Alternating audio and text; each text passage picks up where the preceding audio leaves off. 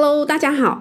今天呃，由我一个人来唱独角戏哦，因为呃，卤蛋呢还在从美国回来的路上，终于他等到他快要回来了，可以不用再唱独角戏了。这样，那今天呢，我们就来聊聊从一百一十二年分科测验的成绩出炉呢，来看未来的趋势哦。首先呢，我们会在我们的那个 FB 的资讯里面呢，会放上一百一十二年各科的积分。那从顶标、前标、均标、后标到底标，那我们先来讲一下这些标是什么意思哦。顶标就是 PR 八八，那前标就是 PR 七五，均标就是 PR 五十，后标就是 PR 二五，底标就是 PR 十二。其实这个我相信，如果有小孩上国中了。呃，以后呢，应该都很熟悉这些标的概念哦。那再来就是说，呃，我们刚刚讲就是各科积分，不是分数哦。各科积分是因为现在呢，呃，分科测验的分数叫做六十积分，其实它等于就是要模糊这种分数的概念，那把。就是原本的什么叫六十积分呢？就是把原本一百分的这个百分制改成六十积分的积分制。那怎么算呢？六十积分的积分制呢？就是第一个就是先把这个前一趴的学生呃来算他们平均分数，然后除以六十，就算出每一个级距是多少分。好，我们举个例子来讲。假设分科测验某一科它是分科算的，到考考生的人数是两万九千九百九十人，那前一趴的学生呢？呃，我们取整数就是三百人，那就是前三百人呢，呃，就是他们的平均分数，这一科的平均分数，等于是说这一科前三百个最高分数的这些人的平均，那我们假设是九十分好了。那这九十分呢，再除以，因为是六十积分，所以除以六十，那就是一点五。所以呢，就是呃，这个一个积分代表的就是一点五分。所以呢，如果满分，也就是你假设你的分数在九十分以上的，都是叫做六十积分。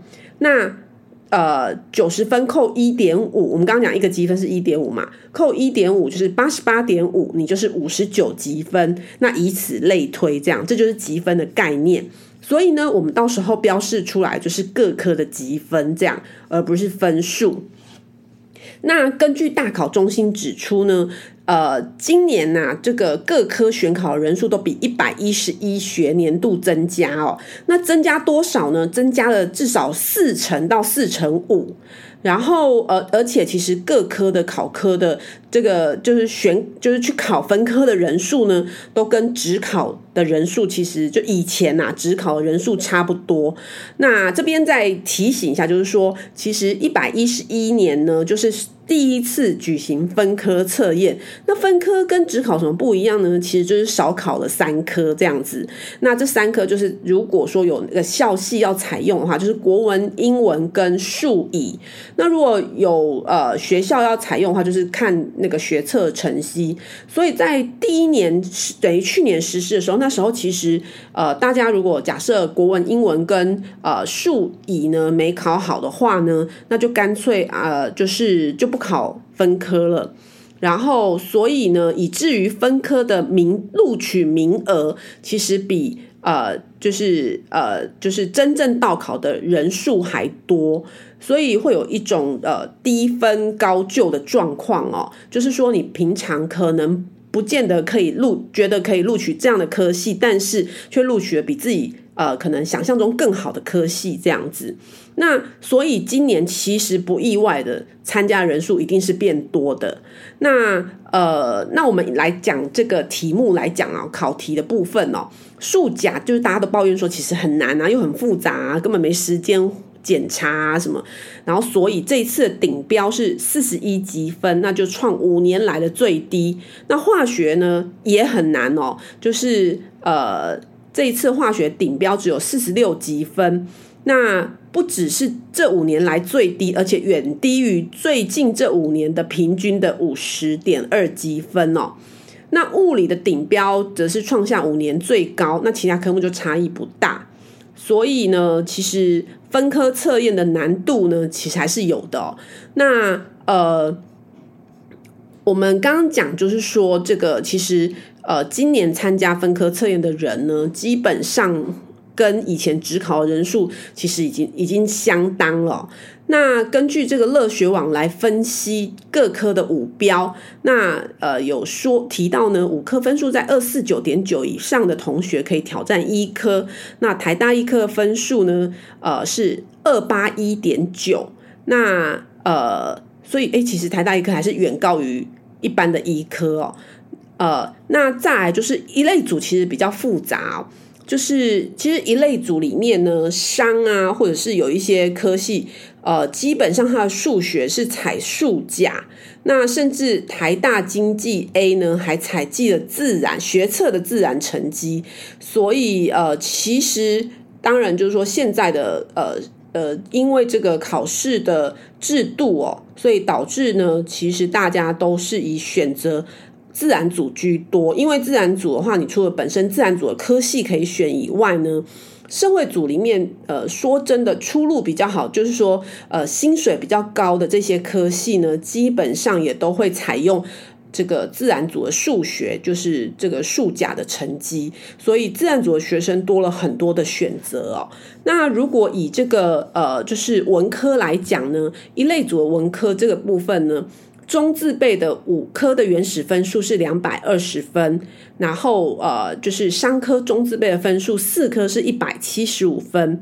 那如果要填台大财经呢，就是要是看三科，然后就是一百五十一分。那这是 A 组财台大财经 A 组，那台大财财经的 B 组呢是五科二百呃两百二十六分，那跟去年相比的差距不大。然后，那预估二类组的顶大分数是五科两百零三分，中字辈呢是五科一百八十三分。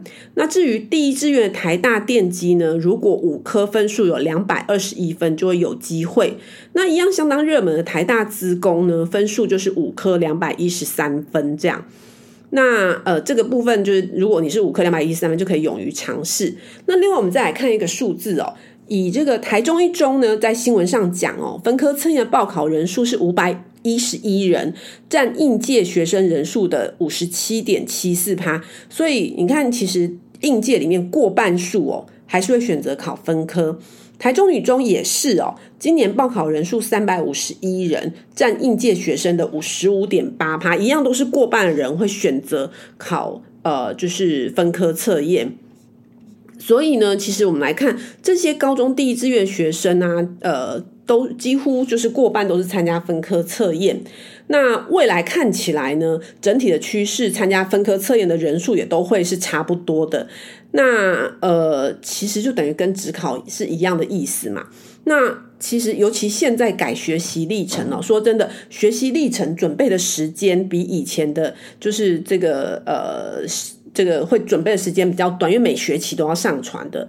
那而且其实不确定性很高，所以呢，其实这一些第一志愿本来就很会读书的孩子呢，可能上高中直接就以分科测验为目标，直接拼分科。那以把握度跟公平性来讲，其实都是比较高的。那所以其实这个教育的制度再怎么改。呃，只要大家观念没有改，结果其实还是一样的。那今天就为各位分享到这边，下次见喽，拜拜。如果你喜欢我们的节目，记得订阅并持续收听我们的节目，也欢迎大家到我们的粉丝专业留言与分享哦。教育快充站，下次再见喽，拜拜。